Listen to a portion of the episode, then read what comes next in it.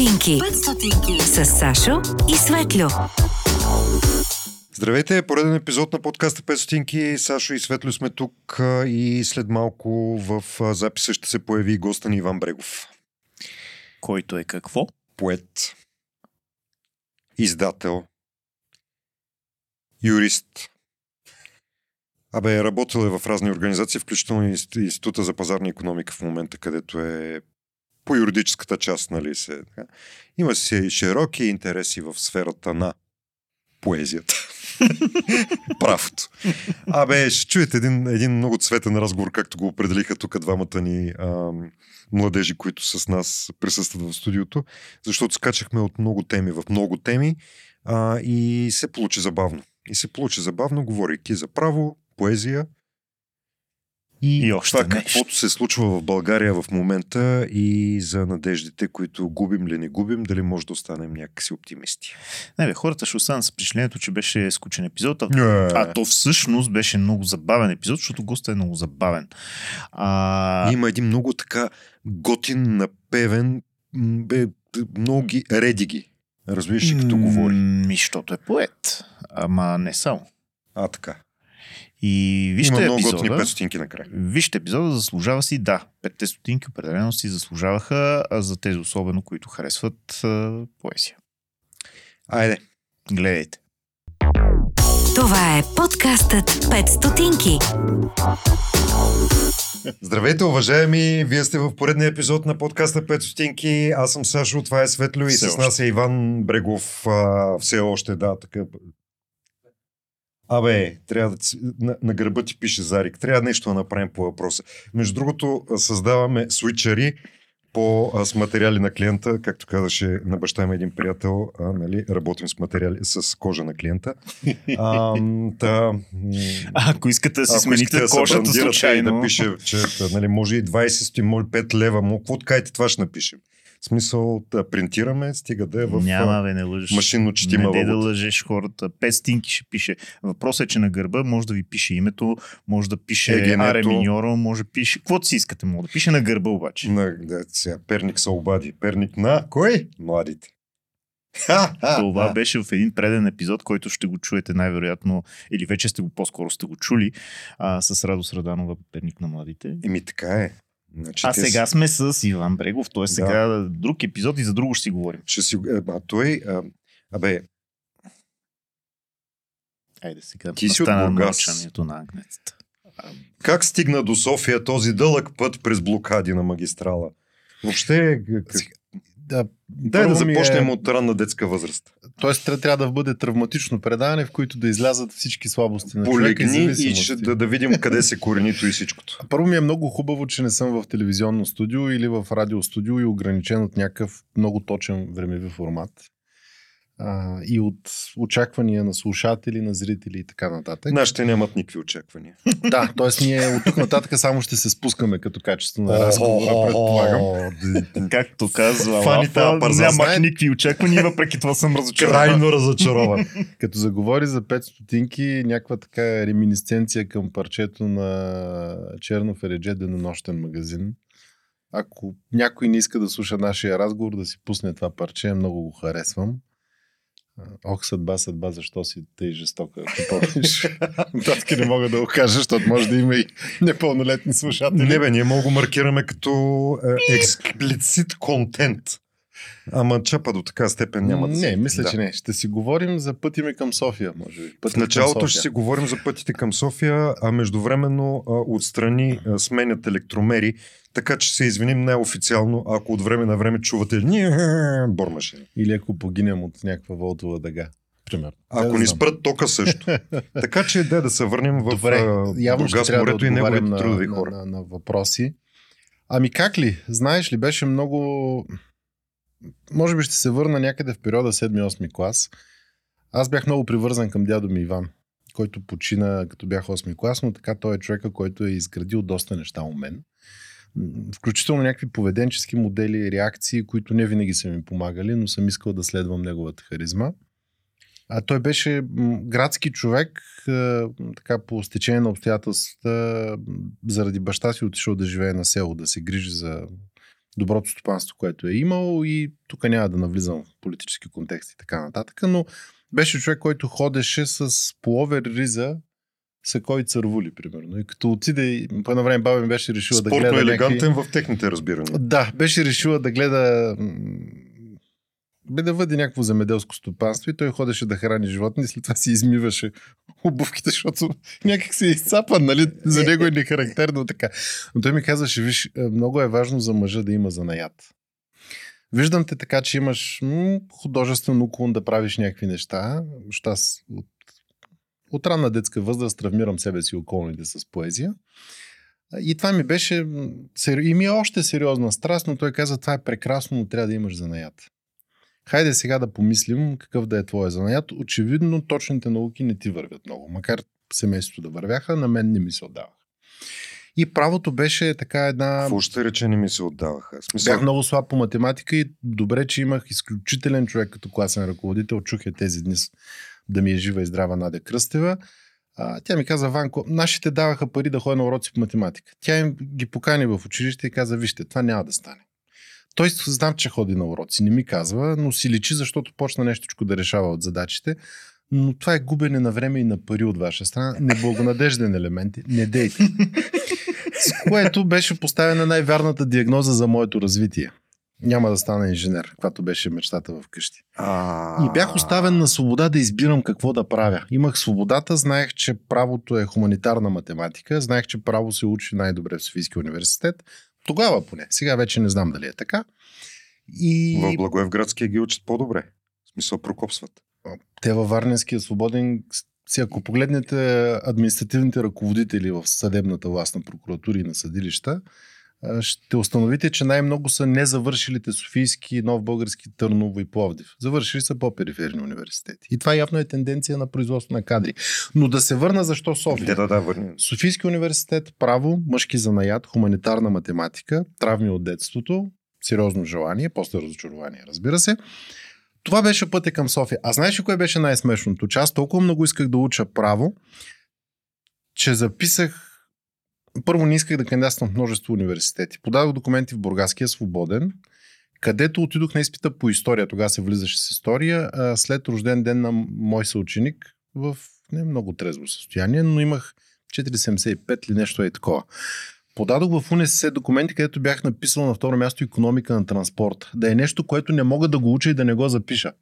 А в Софийския университет бях посочил право и журналистика. За изпита по журналистика бяха станали огромните наводнения 2005 година. И аз пътувах за изпита по журналистика с нощния влак. Правих мръсоти и жестоки на родителите си. Те искаха да идват с мен, всичко да е точно, да е добре подредено. По, да... по процедура. А по процедура. Те да са вънка. А баща да, ми да... дойде да ме изпрати до гарата, за да се увери, че съм се качил на влака за изпита по журналистика. Влака закъса в това наводнение и пътувахме с, някакъв, с някаква военна техника. Аз обичам много соцтехниката, но вече не помня с нещо тежко проходимо с някакъв бургаски полковник после ни качиха на джип лас да излезем до пътя през Ихтиман до София и с тази джип колас мен ме оставиха пред Софийския университет. Влязох мокър, потен и мръсен в 2 часа след обед и в 272 аудитория и журито ме чакаше да ме изпита. Изкарах хубава оценка, но не записах журналистика, защото исках да уча право. А сега те виждам от време на време, снимам така една кръгла снимчица в дневник ми се появяваш отстрани. Много е хубава за надгробен паметник, така ги правят все още. Чернобелички, е, лека елипса с дантелка отстрани или златен кант по избор на клиента. Да се върнем на правото. а, защото аз напълно те разбирам с тази математическа резистентност, тъй като аз, а, как да кажа, помна за транспонирането на адюнгираните количества. Това знам, че е матрица. Какво беше матрица, нямам никаква идея. Знам, че това нещо звучеше идиотско и аз си го повтарях. Да. Сега, добре, няма да Две и две не мога да, да вържа в този елементарния вид. А, и затова записвах някакви други неща, тип международни отношения. Бяха ме приели и право в университет, който сега е от Брашлановата лига, т.е. Плодиския. В смисъл не от периферията. И там се отказах и викам, е, сега тук юристи ще ставаме, ама аз поне не съм писал стихове.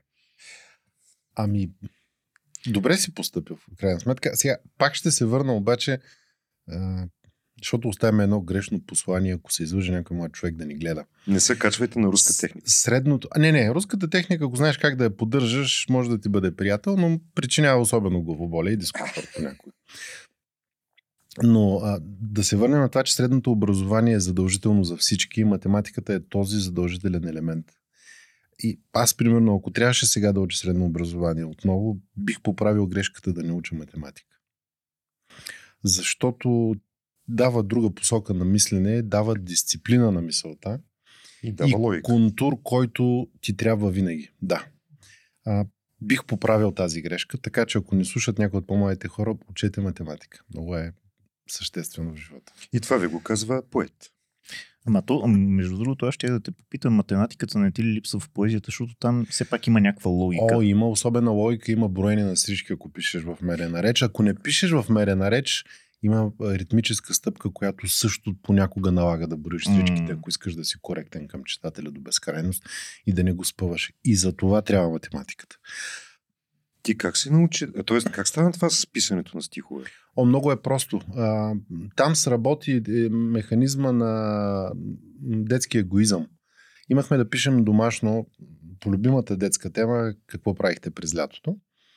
И аз си казах сега, ако джаскам едно стихотворение, ще е по-кратко. А пък на всичкото отгоре ми се отдава. Ти да видиш. И като написах това стихотворение, Леле ми е детска учителка и го погледна, бе, става. Сега може да има някаква съпротива от началната ти учителка, обаче тя също го прие добре. Разбира се, тя никога не ми се довери. Имах неприятна начална учителка, биеше с дневника и с пергела. Пергелите тогава бяха дървени или метални. И имаха шип. Имаха шип, а дневниците бяха много фундаментални, като те удари два пъти с дневника и повече не си мислиш да пишеш стихотворения. Но аз успях да изкарам и Но това. не са се подигравали с теб. Не, не, не. Децата бяха... Аз съм имал щастието Защото да бъда бъда с мен се в... подиграваха. С мен се подиграха един-двама съученици, но винаги съм бил в среда на високо иронични съученици. Иронията е била съпъстващ елемент от това да, да не бъдем жестоки помежду си. Да ползваме иронията, нейната жестокост, а не физическата саморазправа. Не, не, не сме се пердашили здравата. Удрили сме се, но леко далеч по- повече сме се уязвявали с ирония и това ни е харесвало. Даже такива български частушки, подигравателни към съученици, те към мен, аз към тях. Това ни, е, това ни е правило живота обаче динамичен и м- имахме, изградихме някакво хем цинизъм, хем естетическо чувство. Това звучи като войната на интелектуалците, а не на, на борците. Чак толкова не, защото мога да разкажа фундаментални простоти, обаче ще развалим съвсем интонационната среда. Аз, аз като казвам, че се подиграх, аз също написах три стихотворения. Три. Що само толкова? Защото ги дадах на другарка, тогава беше другарка, Бешкова, която ми беше в първи, втори и трети клас единствената пътеводна светлина. Нали? И другарката Бешкова ги взе, ухили се, застана пред клас от 42 човека, защото ние бяхме беби бумари и каза, слушайте сега да ви разкажа. И им го прочете с една, едно такова и целият клас много ми се смя. Ма много ми се смя. Аз и след това приключих. След това приключих с тази идея. Смисъл, сега, може, и, може и да е имало за какво да ми се смеят. Защото ритмова стъпка и нам, какво си дед го казах. Добре, аз... Не, то, то от друга страна да ти кажа, сега вече тези класическите похвати на писане никой не ги следва. Сега трябва да звучи вицово и нещо като сентенция, но може и да няма смисъл. Тоест да е хайко. Хайкото изисква 5-7-5 като на да, всеки да, стих, като стрички. Няма нищо общо помежду Пак си. е въпрос на добра дисциплина и на художествена техника. Трябва да е нещо. Афористично вицово може да е като разводнено чалга парче, пак върши работа. да, да, тя, тя, тя, тя и чалгата отдаде своя принос към българската поезия. Сега, да оставим обаче това. Като каза другарката и госпожо, нали, малко исторически контекст. Знаеш Да. ли при мен как настъпи тежкия преход от комунизъм към демокрация? При мен протече много по-бързо, отколкото в държавата. Наложи се. Просто една сутрин, отивайки на детска градина, нашите ми казаха, от днеска другарката Костова, поздравявам другарката си Иванка Костова от детската градина, великолепен учител, поддържаме отношения. Казаха ми, другарката Костова става госпожа Костова. И аз казах, ма тя нали е женена?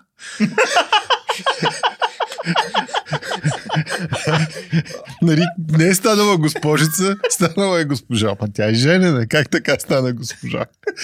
И мисля, че поставих много труден въпрос пред родителите си. Ама те децата задават такива. А знаеш ли как започна втората крачка на прехода? Рязко престанахме да имаме нощници в детската градина. А престилка носил ли си? А, От тези синичките с якичка. Синичка с якичка май съм носил, но си спомням, че ни събраха пари да ни купят жълти нощнички. Моята имаше гъбки на джобчето с червени якички. Защото Много казаха, добре си изглеждал. Другите са като сега. Само че с нощничка. Само че с нощничка. Та, та, така настъпи прехода в моя живот. И това също е оказало някакво влияние, предполагам. Не знам дали е благоприятно. Ти помниш ли някакъв преход, бе? Аз помня единственото, което помня по повод на прехода, беше червената връзка. Тък му, тък му бях си сложил червена връзка. Сега за... не мога да се кандидатираш за кмет на София. По-младите вече. ни слушатели може би не знаят, ама това да станеш от чавдарче пионер, че си беше нали, някакъв един малък някаква празник. стъпка. А другото беше още по-малък. И, точно така. И може би на втората или на третата седмица, откакто аз си получих червената връзка, а, реших, че ще я гладя. Зарепих я с ютията и до там ми беше пионерстването. да, да, да. Виж, а, символите, те са символи на някакво приобщаване. Нали? Всяка религия, партия или строй или тежка идеология иска да приобщава по някакъв начин. Съвременната обаче, в съвременното либертарианско разбиране е, че хората сами са морални агенти. Нали, те определят своя морал и поведение. Това от една страна е добре, защото свободомислещия човек има среда да се развива. Ама, извинявай, че а... да прекъсвам, тук не мога да се съгласа. Защо, да, да, защото... само ще кажа другото и да, ще се съглася из... после с твоето несъгласие. добре, давай. Така, добре. Обаче, ако нивото е ниско на средата, кълпазанина, разбойника, крадеца, става моралния агент. И ако няма достатъчна съпротива, той вече определя правилата на играта, модела на поведение. И тук идва голямата криза. Какво правим там нататък? Аз затова ти казах, че не съм съгласен, защото а, буквално преди седмица или две официално обявиха професията инфлуенсър. Това сигурно е в тези кодовете, с които все пак трябва да се впишат. дейност, да. А, Чисто административно. Да се, има възможност да се събират а, Ама, осигуровки. Как, как ти е звучи, добре за, как за ти звучи професия инфлуенсър? Знаеш ли, аз а, дълги години живях по някакви класически правила. Правилата на това, че човек трябва да изгради солидно образование, колкото може себепознание – знание, на което да стъпи това себепознание, прави го с удоволствие към себе си, обаче усещам, че човек се самонаранява по този начин. И че става извън своето време. Стане адекватен на времето, начина му на живот почва да куца. Минах през своя голяма житейска криза и сега минавам през нея, може би. Даже съм убеден, че минавам, просто рядко го признавам. И си мисля, че това вече е неадекватно. Просто живота много се е променил и ние, ние сме неадекватни на този живот. Гледам подрастващите изграждат своите навици по инфлуенсъри. Някои добри, някои лоши. Виждам, че класическите професии в нашето общество не са оценени. А, знаеш ли защо? Остави това на юристите. Юристи бол, с лопата да ги ринеш, нито е класическа професия, нито вече е добре Не платена, е нито пък е така, дава така еродиция, каквато е давала някога. Напротив, сега е може би просто някакви хора някъде завършват. Но ако вземем една друга класическа и много съществена, има две неща, които подпомагат едно общество да израсне економически. Това са образованието и здравеопазването. Ако тези две сфери са добре и на някой му хрумне да изгради по-здрави правила на обществения живот и някакъв технологичен прогрес, държавите определено правят бум нагоре економически ръст, благоустройство, добра среда на живот и привличат още хора. Бейби бум следва и така нататък. Класическата професия на лекаря е оставена така, че феодалите директори на болници вземат по 70 хиляди ля на месец, а младия специалист да работи за 1200 ля. Ако е в частни болници, окей. Нали, свободна пазарна економика, успешен бизнес, работи. Обаче, ако е в държавна болница, е много лошо това. А ти като лишиш едно население от добре платени млади лекари, те просто отиват някъде другаде. Мой близък, на братовчетка ми съпруга, умряха няколко души в е, ръцете му и той каза, аз не мога да работя тази професия в България повече. Мога, но не искам да умират хора ката ден. И замина в чужбина, живее там и така нататък. Което показва, че класическото разбиране за професии, класическото разбиране за общество, малко по-консервативно, може би, каквото на мен ми харесва, без да влизаме в някакви крайности, изчезнало. И ние сме някакви отломки, които не са на мястото си или може би са смешни в очите на другите. А, не искам да залитам към това, да кажа, оставете ги инфуенсърите, те са вредни или няма такава професия. Явно вече пари могат да се изкарват от всичко. И след като някой го прави с... Стига да не проповядва крайни глупости. Имам приятелка, която е ходила, не искам да ми заведат дело за клевета. Първото. А, не, няма да е първото. Мога вече да се защитавам, нали? Имам някакъв опит и, и съм писал такъв тип а, дела, работейки практико-приложна юридическа работа. Практико-приложна юридическа работа. Бе, така ще епизода. Че, да. виж колко нафталин съм изял, като че ли се чувствам нафталин. Тя нашата тема на Сега обаче гледай развитие, къде отиде. Така, че... Гледай къде отиде разговора, къде го замотах. Нали се разбрахме да ми задавате въпроси, за да имам контур. Значи... Иначе ще мълча. Абе, Продължавай. Но да се върна. на Имам приятелка, да. която ходи на тия семинари за кифли, нали, как да вземем 10 лева от мъжа, после да сменим мащаба, да вземем 100 хиляди лева и после да му измъкнем 1 милион, докато той... От същия мъж или от другия? Може и от много мъже. А, сега, това омалважа жените и не искам да ги омалважа, защото аз още ги обожавам.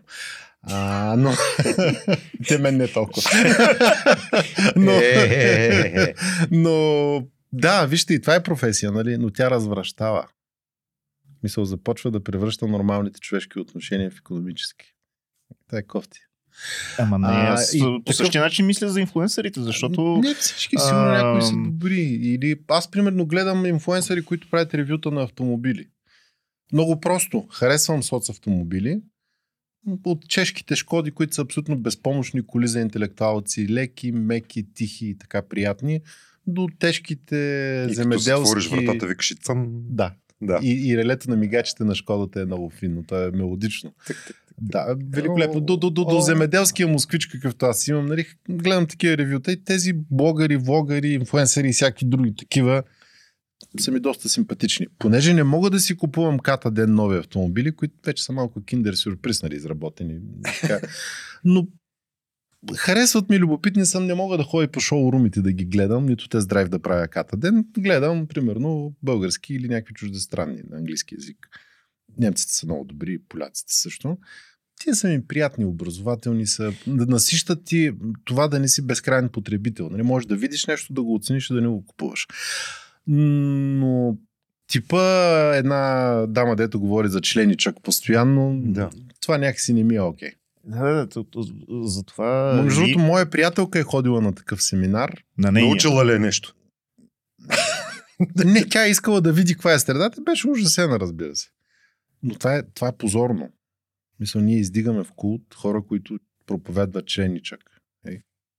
Тя, извинявай, Сашо, ама... Не, не, аз... Не... Тоест, то работи, на къде се движим, но на къде ни води, да. На къде ни води и ние на къде се движим. Виж колко е лошо обаче да не съм в телевизия или в радио, защото тук влизате много с памук, крехко и спокойно в това какво мисля аз по редица обществени въпроси и го правите по такъв по начин. Преложните. и го правите по начин, по който това малко хора са успявали. Ще насъдиш ли? Не. Защото това вече би било проблем. Все пак си юрист, практик приложен. Това е да. по моята Виж, воля. Как му се изправи малкото коса, дето има. да, аз... Не, той с годините не е имал повече. Сега не му сява и грешни Абе, той ме познава от малко повече време от тебе. В смисъл, с него сме от 2003 година. Имаше коса едно време. Случвало се. Но си беше също толкова симпатичен. Абсолютно. Даже и имал и моменти... Без шкембе. А тези аз ги помня. Аз да. като човек, който винаги имал шкембе, помня хората, които са нямали шкембе. Защото, нали. А, как а, чакай малко сега. Остър завой искам да си, да, да си изясня нещо, което след като провалих един а, запис с а, една девойка, която месеше хляб, защото така и ни зададах въпроса какво е квас. Аз не знаех какво е квас. Сега искам, и след това трябваше да го презаписваме, uh-huh. да, да, да, да си призная, че съм а, малко назад с материала и, и да, да отворя просто една, една скобичка и да си кажем за тая поезия. Ти се роди научен. Не. Ходи да четеш, следва инфлуенсъри, някакъв бургаски ген а, който там много се въди. Аз съм селски човек. Или това от дневника а, на другарката. Идвам от а, Шуменско-Карнобатските села. Бургас е... Бургас. Не, роден съм в Бургас, но имам здрави селски корени. Нали? Не искам да си предавам някакъв аристократичен вид или нещо подобно. Сега той нали се е родил, хранили са го сребърна лъжичка. И Минимум. Чакай, чакай, преди всичко останало, имаш ли Анцук Адидас? е, това е Като всеки уважаващ себе си бургазлия, съм имал Анцук Адидас. А, имал. Но той стои в жилището на баща ми. Знаете ли, то много е интересно, че аз в Бургас имам някакъв гардероб, запазен от тинейджърските години, който все още ми става. Защото сега подслабнах малко. Бях се налял много последните години. А, но подсаднах. Сега в жилището. Да, да. сега в жилището на майка ми отивам и примерно се намерих тази жилетка от студентските години и тя ми става. Казвам, чай се облека. Та, Манцо Дас, ако много ми потрябва, за да вляза в бургаския контекст, защото тежкият мутризъм те първа идва. Ние си мислехме, че сме го изпратили, но той идва те първа. Сега е легитимиран и ще се върне с бясна сила. Ще си взема Анцо Дас, ще си го облека и ще кажа какво да правя. Съм част от това общество. Трябва да се сливаме да... със средата. да, да, да се върнем обратно. Ти сега каза, че не сте хранили с зла, сребърна лъжичка. Да, края на моя въпрос е ти от, отвътре ти идва да пишеш в мерена реч или има някакъв занаят, който стои отзад. Тоест това да можеш да изчисляваш някакви стрички, да знаеш кое как и така нататък. Доколко е логика и доколко е емоция? Това е първо емоция. А, после идва трябва да се просветиш. Нали, Стилян Черенгиров, когато е чел стихотворение Пенчо Словеков, Пенчо му казва, бе, я го бърнеш малко. Аз не обижам да ги барам. Го погледна и казва, човек само едно нещо не бара, след като го сътвори. Иска си, иска си техника, иска си познание, иска си просветеност. Преди всичко е емоция. В Рима пишех много ударно до 8 клас слаби неща. А, после се запознах с белия стих. Аз много залитам по... Имам двама или трима големи любимци в българската поезия, които са фундаментални автори. И срещата ми с Левчев като поет, не като човек, бях в книжарница Хиликон в Бургас. Там имаше много богат избор от поезия и ми попада стихосбирката му Магнолия.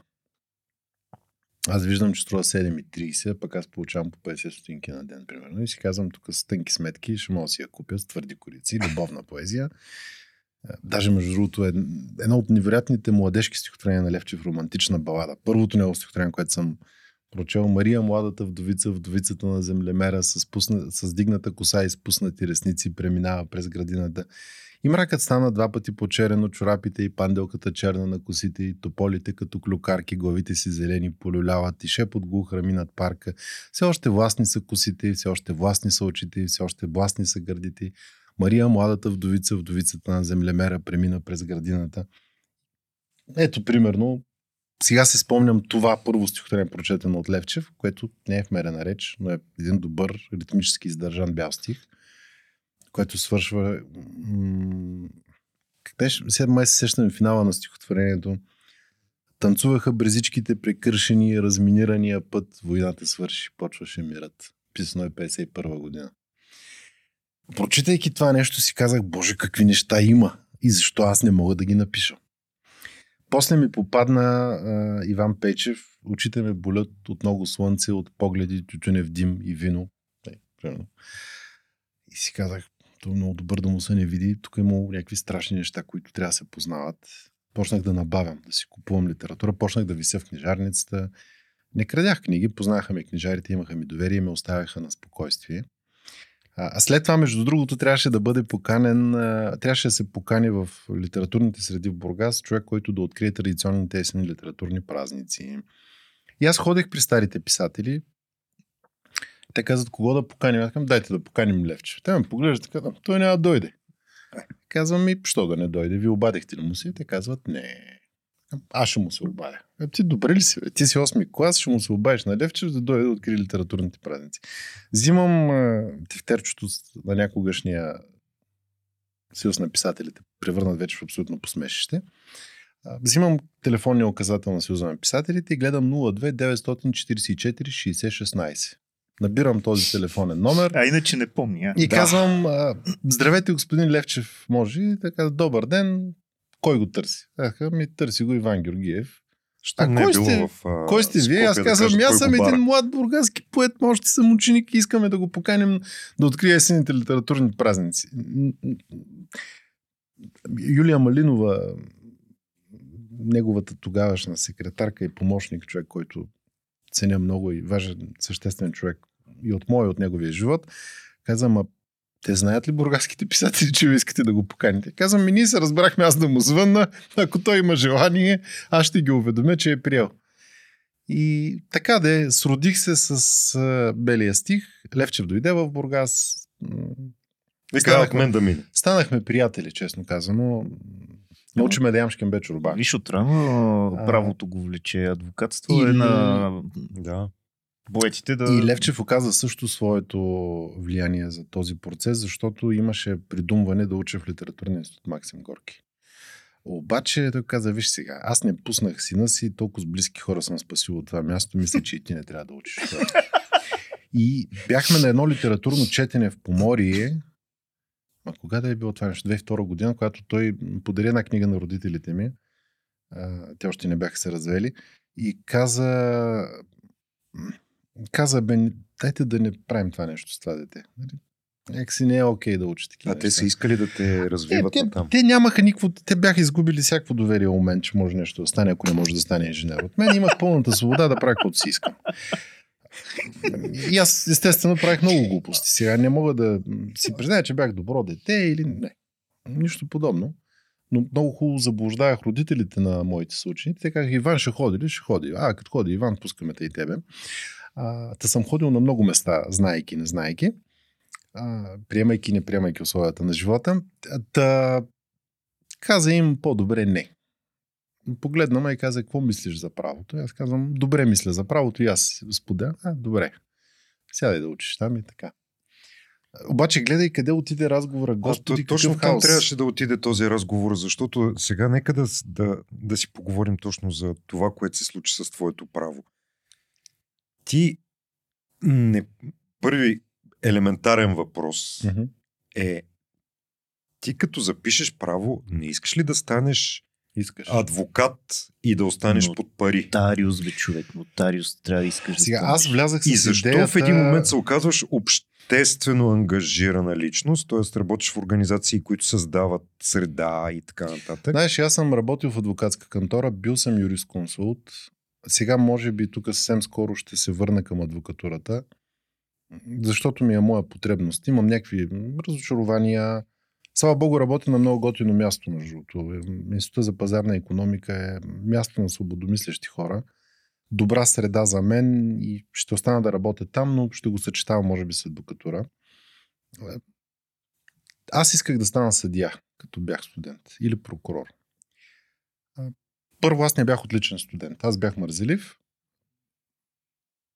Нямах така безкрайно високи оценки. Имам прилична диплома, но не съм отличник. Искаш да кажеш, че вашите продължават да имат солидна основа на съмнение. Доверие.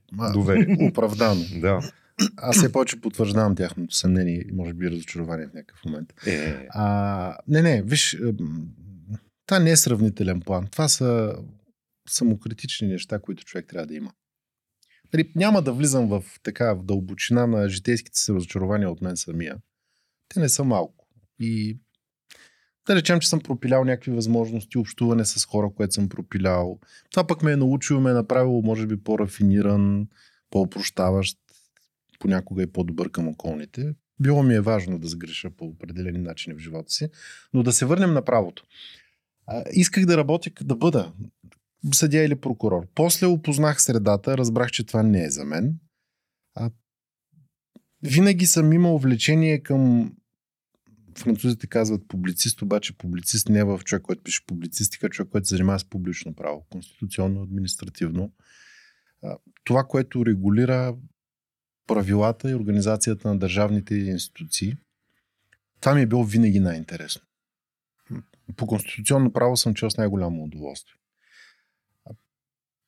Даже на държавния си изпит си обърках единия въпрос и професор е, Мариана Карагьозова в Инко. Падна ми се конституционен контрол. Тя има невероятна монография от 95-та година. И ми се пада любимия ми въпрос по конституционно право. Аз го обърквам, естествено, нещо не се сещам. Той ти е люби. И тя казва, колега, ма вие във втори курс, нали си спомняте, че говорихме по моята монография, вие бяхте открили така имахте въпроси. Казвам, да, така беше. Казва, що сега го объркахте? Аз казвам, ми, защото го обърках. Това е държавен изпит. И тя каза, не е добре тая работа. На държавен изпит. На да държавен изпит, но ми писа шестица въпреки това. Единствената шестица в живота ми, може би. А, и... На правилното място. та, та, та винаги ми е било интересно публичното право. А, което не значи, че не съм вършил правна работа. Е, като дойде някой клиент и трябва да се свърши нещо, включително обслужвайки ИПИ понякога но все пак си мисля, че това ми е по-интересно. Мисля, това е някакво мое, моя принадлежност, страст и се чувствам добре, занимавайки се с подобен тип неща. Сега, ние в ИПИ се занимаваме с една много причудлива тема, която хората казват няма такова нещо, може би. Макар, че вече се изучава в университета. Това е устройството на съдебната власт. Каква е Елемент връзката между ИПИ, т.е. Института за пазарна економика а, или... И правото ли? Да. Значи там... Не, не, не правото е по-скоро съдебната система. В смисъл, някак... А, много е просто. Ще ти кажа звучи каква е като иконо, економически ориентирано, другото... Ние се занимаваме и с а, така, економическите анализи на ИПИ понякога имат съществен правен елемент. Примерно въпросите за отчуждаване на държавна, за държавни общински нужди на частна собственост сме правили такъв анализ. Правили сме анализ на публичните предприятия, което е търговско правен елемент с публичен е, характер. Нали. Как да се управляват и там редица проблеми сме установявали и по това. те са свързани правото и економиката. Но това, което ние правим в ИПИ, просто тази организация ти дава свободата и ни даде и вярата, когато отидох аз, а после Екатерина Баксанова, че можем да подобрим организацията на съдебната власт. Ние двамата сме работили преди това в Съюза на съдиите, просто ССБ решиха, че няма да имат нужда от юристи да поддържат двама юристи, които да занимават с тези въпроси и ние пренесохме познанията си в ИПИ. Така стана. Никой не ни е казвал ще правите точно това. Тук, нали, някой иска да го прави и така нататък. Просто на Светла и беше, Светла Костадинова е шефката на ИПИ, на нея и беше интересно и каза, можете ли да го правите? Това и казахме, ние пък точно това искаме да правим, а нямаме къде да отидем. Поне с мен беше станало така и тя каза, идвайте тук. И ни се получи по някакъв начин. Сега колко сме полезни, опитваме се да бъдем. Аз лично вече съм доста отекчен от темата, позагубил вяра и гледаш да не пиша толкова много и да не се извивам толкова много, защото наистина имам някакви разочарования. Но те не трябва... маргинал? Това е въпрос на една наша приятелка. Хубав въпрос. Защото ме попита, когато един ден и казах, че а, не знам на къде се движи всичко това около мене. Имам чувство, че все повече се отдалечавам и се капсулирам в а, някаква среда от пет човека, които споделят някакви ценности и имат някакво виждане за живота. Не, аз не гледам толкова трагично на нещата. Е, защо после дам... ми мина? аз гледам зле от с оглед на това, че в момента а, едни хора, част от които са участвали в тази обществена енергия. Да се натрупва някаква съпротива, да се дърпа българското общество и държава към някакви по-добри управленчески модели и по-здрави хуманни ценности, защото нали, тоталитарният тип държава е чужда, ми е чужда. Аз искам да живея в място, в което човека има най-висше значение. Една част от тези хора пропиляват този ресурс, други го продават. Те осребряват ресурса, граден от много хора. От нашето mm-hmm. поколение, което 2013, 2014, 2020, 2021 протестира, прави някакви неща. Аз помня първите протести 90-та година. Бях на 4 години, когато майка ми и Леля ми ме оставиха в Бургаската галерия. Имаше изложба на Георги Баев. Така и никога не си купихме картини на Баев вкъщи. Защото от сметка джийство, нещото не можеха нашите, нали, имахме познати семейства Гоци, велика бургаска фамилия, които Казаха, беше възведен в ателието, той ще ги даде по-тънко. А, а, а, и, а. и от тъпо сметка джийство Две не си, купихме, не си купихме картина на Баев. Но както и да е, това са мои липси. Такива, Ти си на 4 и си в галерия. Аз съм на 4 и съм в галерия. На Майка ми купува си в една... литературен клуб. С... Не, не, не. Но на 5 съм. съм на село да бера асмата.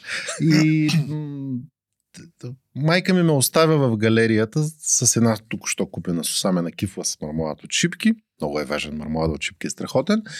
И ми и казва, баща ти ще Хора, дойде да те вземе, а те с Леля ми... паметта с такива А те с Леля ми тръгват към митинга на 70-90-та година с лъвчето и между другото сега в отбития пазар в Каблешко преди две седмици си купих значка на СДС великолепна словчето. Нямаш представа за 50 Ма то беше красиво. То беше естетически то беше красиво, естетически вярно и сещам за една карикатура на Комарницки от 2001 година, където лъвчето е в един ковчег с венци нали, мъртво.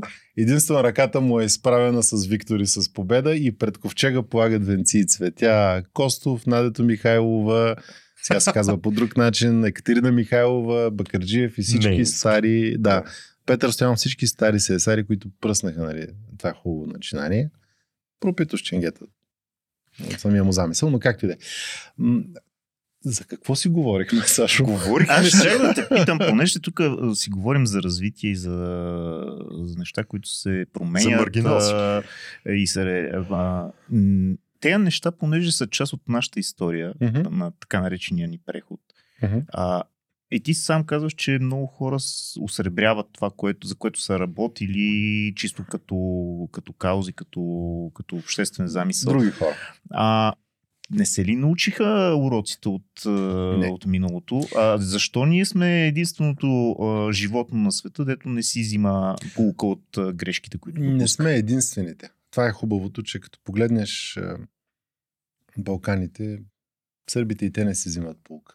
Гледай, една държава, която е била 50% въвлечена в капитализма. Нали, Тито разбира 66 или 68 година, че неговата социалистическа економика не може да, Няма нас... да, издържи не може да насити да. пазара, да, да, да намери работа на Той всички. Е един голям пазар. Не може да придобие технологии. И казвам ми какво да правят с тия хора. Ще отворя границите. Те ще връщат пари в Югославия Покрай това ще дойдат и някакви технологии. Тук виж закрепим работата, да не се изданим жестоко в економическия модел и в социалния оттам. Сърбите не се учат. Народ с сериозни мускули, с отношение към живота, не се учи. Ние бих казал също, че не се учим. А, като погледнеш братята македонци, те пък съвсем не се учат. Тяхното средновековно твърдоглавие в някаква...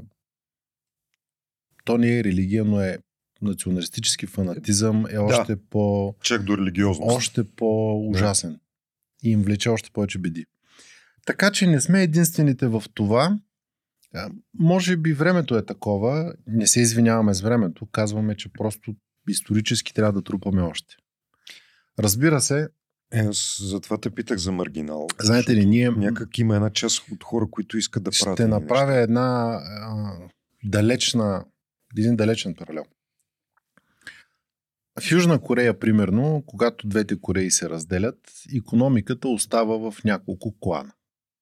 Няколко големи фамилии успяват благодарение на държавната политика, но, но и те определят държавната политика силни економически. Един се казва Samsung. Да развият. Другият се, се казва Hyundai. Hyundai. В смисъл това са клановете.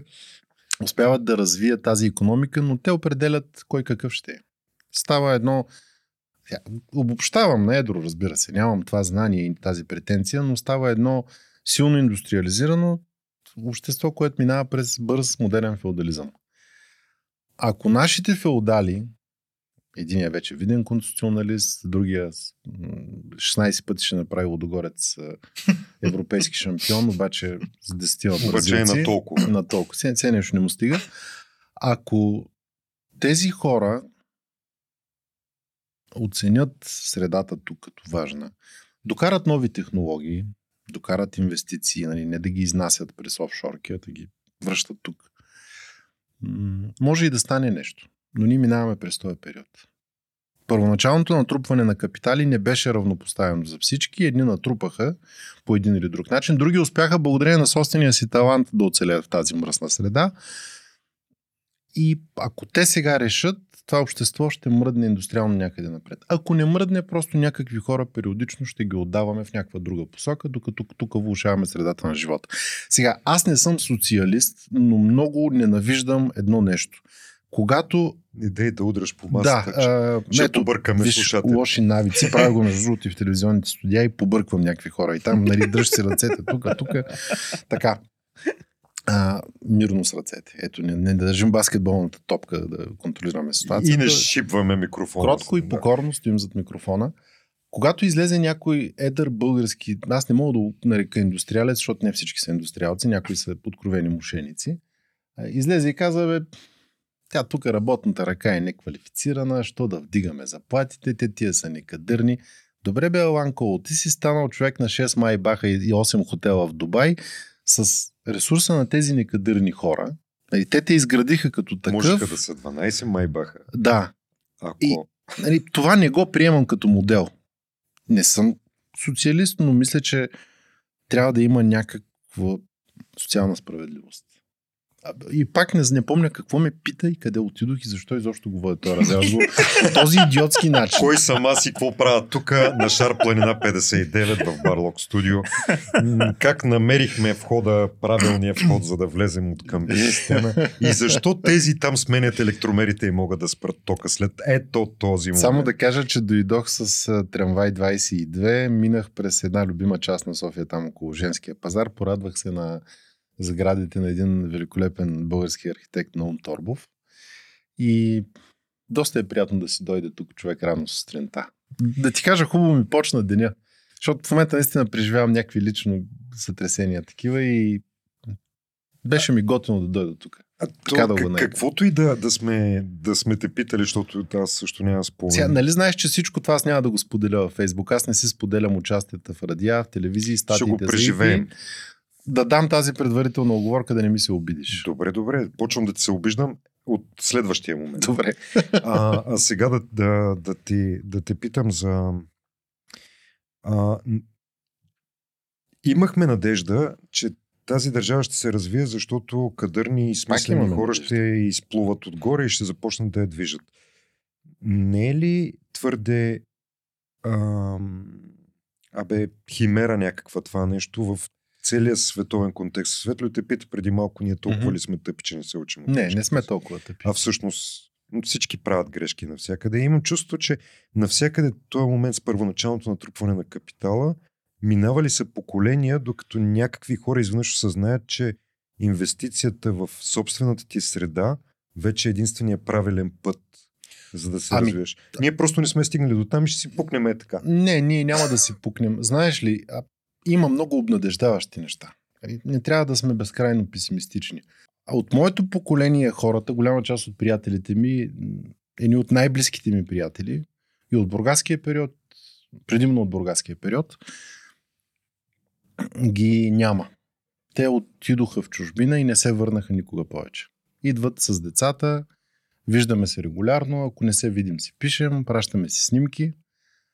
А, но сега виждам, че голяма част от хората, които завършат покварения разпадащ се гнил капитализъм, който се разпада 400 години на Запада, и още не е умрял съвсем. Да. Бавно става това разложение. Е, капиталистическо... Там нещата го правят с рязане на трева. Да. да.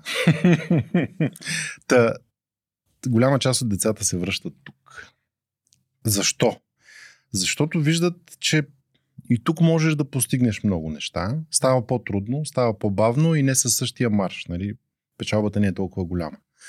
Но ето добър пример. Хора се връщат. и се връщат способни и искащи по-добра среда хора. Те ще продължат да искат. Знаеш ли къде е голямото разочарование? Че те ще бъдат политически непредставени. Ето аз съм вече един политически непредставен човек. Мен не ме представлява никой в Народното събрание. И когато те са политически непредставени, ще отнеме историческо време да се формира това политическо представителство. Партия ли ще бъде? Някакво движение ли ще бъде? Това ще отнеме време. Защото нещата се променят с политика.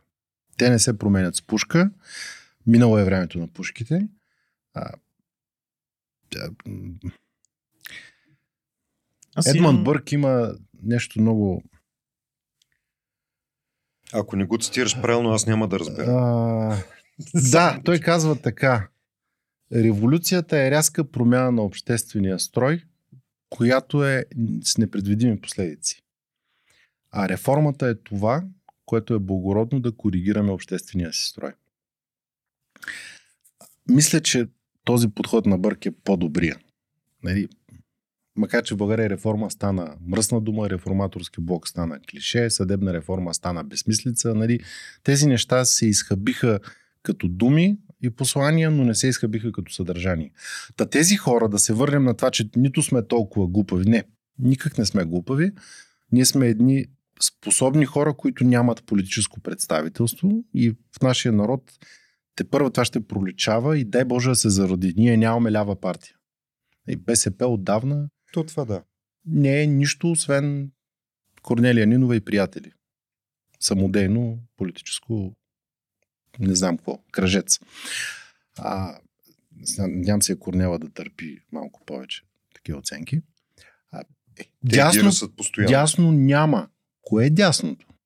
Нали, търсенето, копаенето под софийските павета да търсим автентичното дясно, прощайте, ама то не е автентично и не е дясно. Центристската партия е една популистка партия на кариеризъм и корупция, която обаче дава достъп до власт и ресурси. Етническата партия отдавна не представлява това мълцинство. Тя го употребява като сигурен електорат и не го представлява. Тоест ние нямаме политическо представителство. И това е тъжното. Иначе нито сме тъпи, нито сме прости, нито сме неспособни. А не сме ли тъпи, прости и неспособни, ако не можем да създадем политическо представителство? Това става бавно. Това става бавно и ние имаме една инерция от социализма, че някой трябва да го създаде. Това ще мине. Аз може ще... би в моите старини, може би в моята зрялост и в твоята, но ще мине. Ако не стане някаква голяма геополитическа беля. Искам да те питам нещо, което вярвам, че ще имаш ясна позиция по него. А, Кое е според тебе по-доброто? Да ни управляват професионални политици или а, да се появява такова политическо представителство от някакви хора, които са дошли от някаква друга сфера. Примерно имаме си сега едни харвардски възпитаници, имаме си едни економисти, дето станаха политици, имаме всякакви. Знаеш, а в Гърция ти... си имат бакуряни първо, нали, второ, трето ниво, четвърто. Те и французите имат, но това не, не поражда аз ще се опитам да въведа едно такова разграничение. Лидерството липсва в Европа. Ние нямаме в Европа политически лидер, който да отиде някъде и да каже Европа човек, мисли така. така Европа ще има армия, Европа ще има силна валута, Европа ще има ноу-хау економика, която няма да преследва китайци и американци. Ние нямаме такъв лидер в Европа. Нямаме такъв лидер и в България. Тоест лидерство липсва политици без политическа харизма и лидерство няма. Колкото и където са специализирали, една да се завърши, няма да стане. Сега, липсва обаче и нещо друго. Политиката не, не беше френския, френския да, да, за администрация. Голямата работа. А, но питам се да го формулирам по-простичко, без да отнемам 42 минути да се разхвърлям приказки. Рекламна пауза. Рекламна пауза. Носете си изкуствените зъбки. Сега. А, момчета. Носете си новите дрехи момчета. Е, е, не ми е любимо да ти Нищо, кажа. нищо. Малко ми е лозунгарско. Но пък е хубаво стихотворение. А, сега, трябва да се постави така въпроса. Политиката не е професионално занимание. Ако се върнем Софистите са хората, които са имали грешно разбиране за справедливостта. Тичната философия минават за хора, които с добри думички се опитват да правят политики от контекста. И съгласяваш с всичко, виждаш какви са факторите, така ще го прокараме. Но те казват следното нещо. И, и то е сократическо послание. Ако искате да имате добър обощар, отивате при обощар. Ако искате добър лекар, отивате при добрия лекар. Ако искате добър кормчия, който да ви управлява лодката, отивате при кормчия. Ако не разбирате от нищо, ставате политик. можете да станете и политик. Няма проблем в това. Защо? Защото, защото политиката е занимание достъпно за всеки, който иска да управлява, да бъде избиран и да бъде избран. А правилата ги поставя обществото, кой е годен и кой е годен. Така че не можем да разчитаме на професионални политици. Можем обаче да ги критикуваме постоянно, изисквайки по-високо ниво. И ще ви дам много прост пример. Не искам да влизам в детайли, защото ще бъде атака към човек, който не може да се защити в момента. Той е на висок държавен пост. Имах по-сериозни очаквания от него, честно да ви кажа. Не към себе си, към неговата търпимост и поведение. Виж държавен, висша държавна фигура си позволи да напише имейл на моята шефка, в която да й каже, бе той Иван, пишейки статии за бюлетина на ИПИ, които тук там е, други медии ги препубликуват, mm-hmm. прави политически вношения. Аз цитирам факти и се позовавам на публично известни факти за законотворческия процес и резултатите от него, а първия съветник на този човек пише имейл на шефката ми, не на мен. И казва, бе, той ме, той, той ме критикува, но прави политически вношения. След това, разбира се, Пича ми го показва това нещо и казвам, Светле, какво е това? ДПС не са си позволявали да пишат така. Герб не са си позволявали. Е. Но Цацаров ти беше сложил дело на трупчета. Там е доста дълга история. Беше един фалшив сигнал от Съюза на съдиите, подаден от друга организация. Беше, беше нещо, което, слава богу, се прекрати мина и замина. Но да се върнем на това. Разбирате ли, демократичният държавник пише донос, че Иван прави политически вношения. Къде е неговото чувство за търпимост, за критично разбиране, за демократичен процес, за делиберативна демокрация, за силата на по-добрия аргумент? Къде е? А, вървим лека по лека към песимизма. Не, вървим към обективното разглеждане Странно на факти. ми е, каза ми, че, че си а, някак си песимистично настроен повече, обаче изведнъж в разговора почваш да ми обяснеш как вярваш, че някакви ами, млади вярвам, хора защото... се Къде сме? На къде се движим? На къде летим, бате? а? Летим към твърдо кацане. Сега ще има твърдо политическо... Приземяване, приземяване. Много хубаво послание. Между другото, велика реплика негова. Това са класици. Ходих на балет, казва, бяха там балерините, мятаха си краката. Великолепно. Бай, точно Рус. Рус в нашите спомени. Да. А, сега, Езеро нема, лебеди не пущия. Дигна я, помири се я хвърли. гония са, гония са. накрая, накрая вика е стигна, фана, дигна, помири се я хвърли. Това беше лебедово езеро. Та на къде вървим с твърдото кацане? Аз имам една история, искам да завърша това целият кръг. С, с вървим в Вървим към изпитания, но не трябва да сме песимисти. Твърдото кацане ти каза, че ще дойдат все още по-мутренски времена. Да, те идват. А, в този вид, Тихо който не сме си представили дори. Да. Защото аз имам, аз имам един спомен от а, мутренските времена, когато бях малък и когато ни беше страх. И аз имам. Така ме откраднаха имаше, в първи да, клас. Имаше мутри, ама истински на такова low-level мутри, дето си ходят по дискотеките, дърпат си девойките, с които си отишъл и ти нищо не мога да направиш, нали? Ти кипи кръвта там, върват някакви хормони, ти искаш да я защитиш и, и те те приключват. Нали? В Сплоди седмиците държаха града. 777 или как беше. Аз ги помня. А, и някак като влезеш на някакво място и ги видиш тия четвърти ти говеда и изпитваш органична неприязан. Същата, между другото, изпитах сега по тези протести за домашното насилие, имах чувство, че от картинката на този младеж в а, Стара Загора, имах чувство, че всеки облечен в черно млад мъж с гола глава. И тук там е някоя татуировка, задължително ми се явява като а, като някакъв разбойник, независимо колко е свестен. И в един момент седа и си говоря с някакъв пич там на протеста и се оказва, че той е млад мъж с черно яке и с а, татуировка. Стигма. И му обяснявам такива неща. На него и той викам, това аз е. Но... Жорка. Ние приключваме, трябва да си изпия кафето. Сега. По-софистицирани. Тези ще бъдат други мутри. Те ще са други. Обаче, ако им посегнеш или до сега с тях, може да се увериш колко, колко са същи. Колко институционално пак нямаш никаква защита. По много по-мек начин. Ще разкарват по институции, преписки, свидетели и така нататък и нищо. Накрая нищо. А, същото е в бизнеса. Нали, ако много не папкаш и не слушкаш, ще дойде НАП, после ще ти каже НАП, ползвайте ти адвокати. Модела работи така, просто е по-изискан. Разбира се, много по-добър е от 90-те. Ние сме мръднали доста напред, просто ни е трудно да си го признаем. И имахме не политическата зрялост като общество, а добрия порив на вятъра да станем част от едно политическо семейство и економическо такова, което ни дава някакви гаранции все още. Това беше нашата добра съдба в късните 90-тарски години. Нали, когато там 2004 и 2007 паметни години от нашата история, ние станахме... Някакси капките и ние между тях. Ми, ние между тях част от по-доброто политическо семейство. От цивилизацията. А не от а, дивото състояние, от диващината.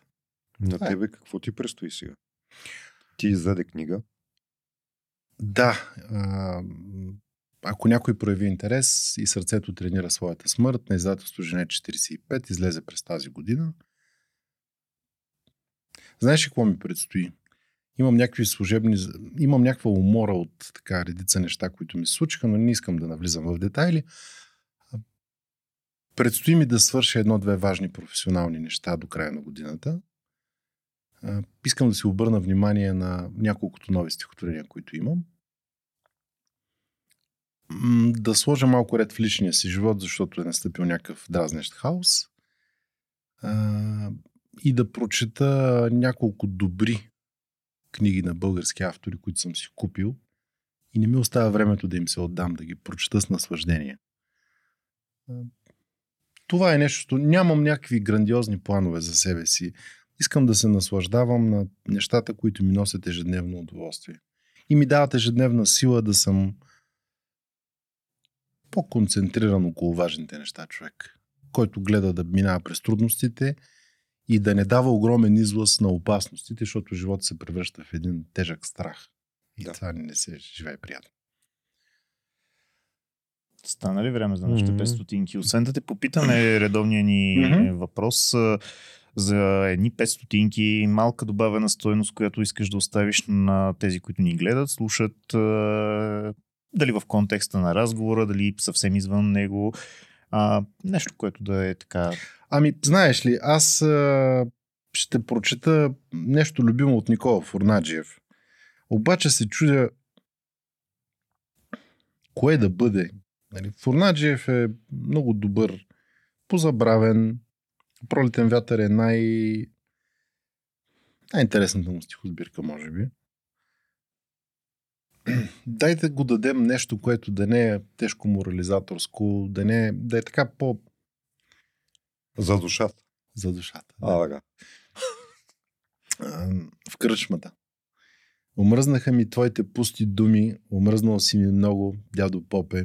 В гърдите пари като смърт куршума и гният по хърма на моите снопи. Преминаха на кървави кобили другарите ми в страшни преизподни – и мрът в селата в студ ти без закрила, разлюбени чадата ти господни. Ракията е бяла като гибел, но виждаш ли вън месеца огромен. Той спомня той, което вчера имах и той, което днес е кърва в спомен. Омръзнаха ми тези пусти думи, омръзнал си ми много дядо Попе. Гори, гори, гори, ей тук куршума и вятър развява моите снопи. Писано е преди 102 години. Добре. Много Доста ти, актуално да. звучи и днес, така че... Те всичките неща. А ракията е като бяла, като гибел, където и да го кажеш, винаги ще изпъкнеш, така че става и да привличаш внимание. Ставаме. Много ти благодарим за, за това, което сподели с нас. Не, не знам дали оставяме хората с някакво ам, усещане за, за движение в някаква посока или не оставяме хората за, с такова усещане, но, но аз лично имах, имам нужда да си говоря а, и сега се случи така, че да трябва и да го покажем на другите. Нали? Но имам, имам нужда да си говоря с хора, които а, имат усещането, че някак трябва като Барон Мюнхаузен ли какво, ма да се хванем и да се дърпаме, защото... Дърпаме защото нещо... се по един много добър начин с ежедневни усилия. Това е дърпането. Ежедневни, съзидателни усилия. Дори когато на умората. Пук на умората, на апатията, на трудностите, които живота предоставя в личен план, финансов план, в житейски, ако щеш, незгоди, губим хора. Но трябва. Иначе, иначе не се живее добре. Просто живота става едно кофти начинание. А той не е такъв сам по себе си. Това е. Дами и господа. Останете оптимисти, останете с нас. Слушайте ни, гледайте ни там, където ни намирате. Светло го каза, аз съм Сашо, това е Иван Брегов. Този а, епизод... Ти няма ли да кажеш къде да цъкнат хората, а, какво този да направят? епизод а, стига до вас а, посредством Spotify, Apple Podcast, Google Podcast и други такива платформи, в които можете и да натиснете лайка за да получавате информация за това кога вадим ново съдържание. То обикновено се случва всеки четвъртък. А, в YouTube също може и да коментирате, може да нахейтите, може да не обичате. Ние се държим възпитано като цяло с всеки, който е решил да напише нещо. А, къде е позитивно, къде не е за нас а, можете да си поръчате свичър, може да си поръчате тениска, всичко може да направите през сайта 500.com. Да си купите кафе, т.е. да купите кафе на някой друг. Да, да, да. Има Patreon бутон, имаме как бай ми е кофе там да, да решите, че много ни харесвате еднократни подкрепи. Но всичко това е описано в, а, а, е сложено в описанието на епизода, където има и допълнителна една опция как да получавате епизодите ни на време на имейла си. А, до скоро, следващ четвъртък и така. Благодаря. Чао! И аз ви благодаря. Чао, чао. За да получаваш на време нашите епизоди, абонирай се за канала ни в любимата си аудио или видео платформа. Подкастът 5 стотинки е независима продукция и разчитаме на твоята подкрепа. Линкове към възможностите за това сме сложили в описанието на епизода и на сайта ни 500.com. Благодарим на всички, които вече са го направили.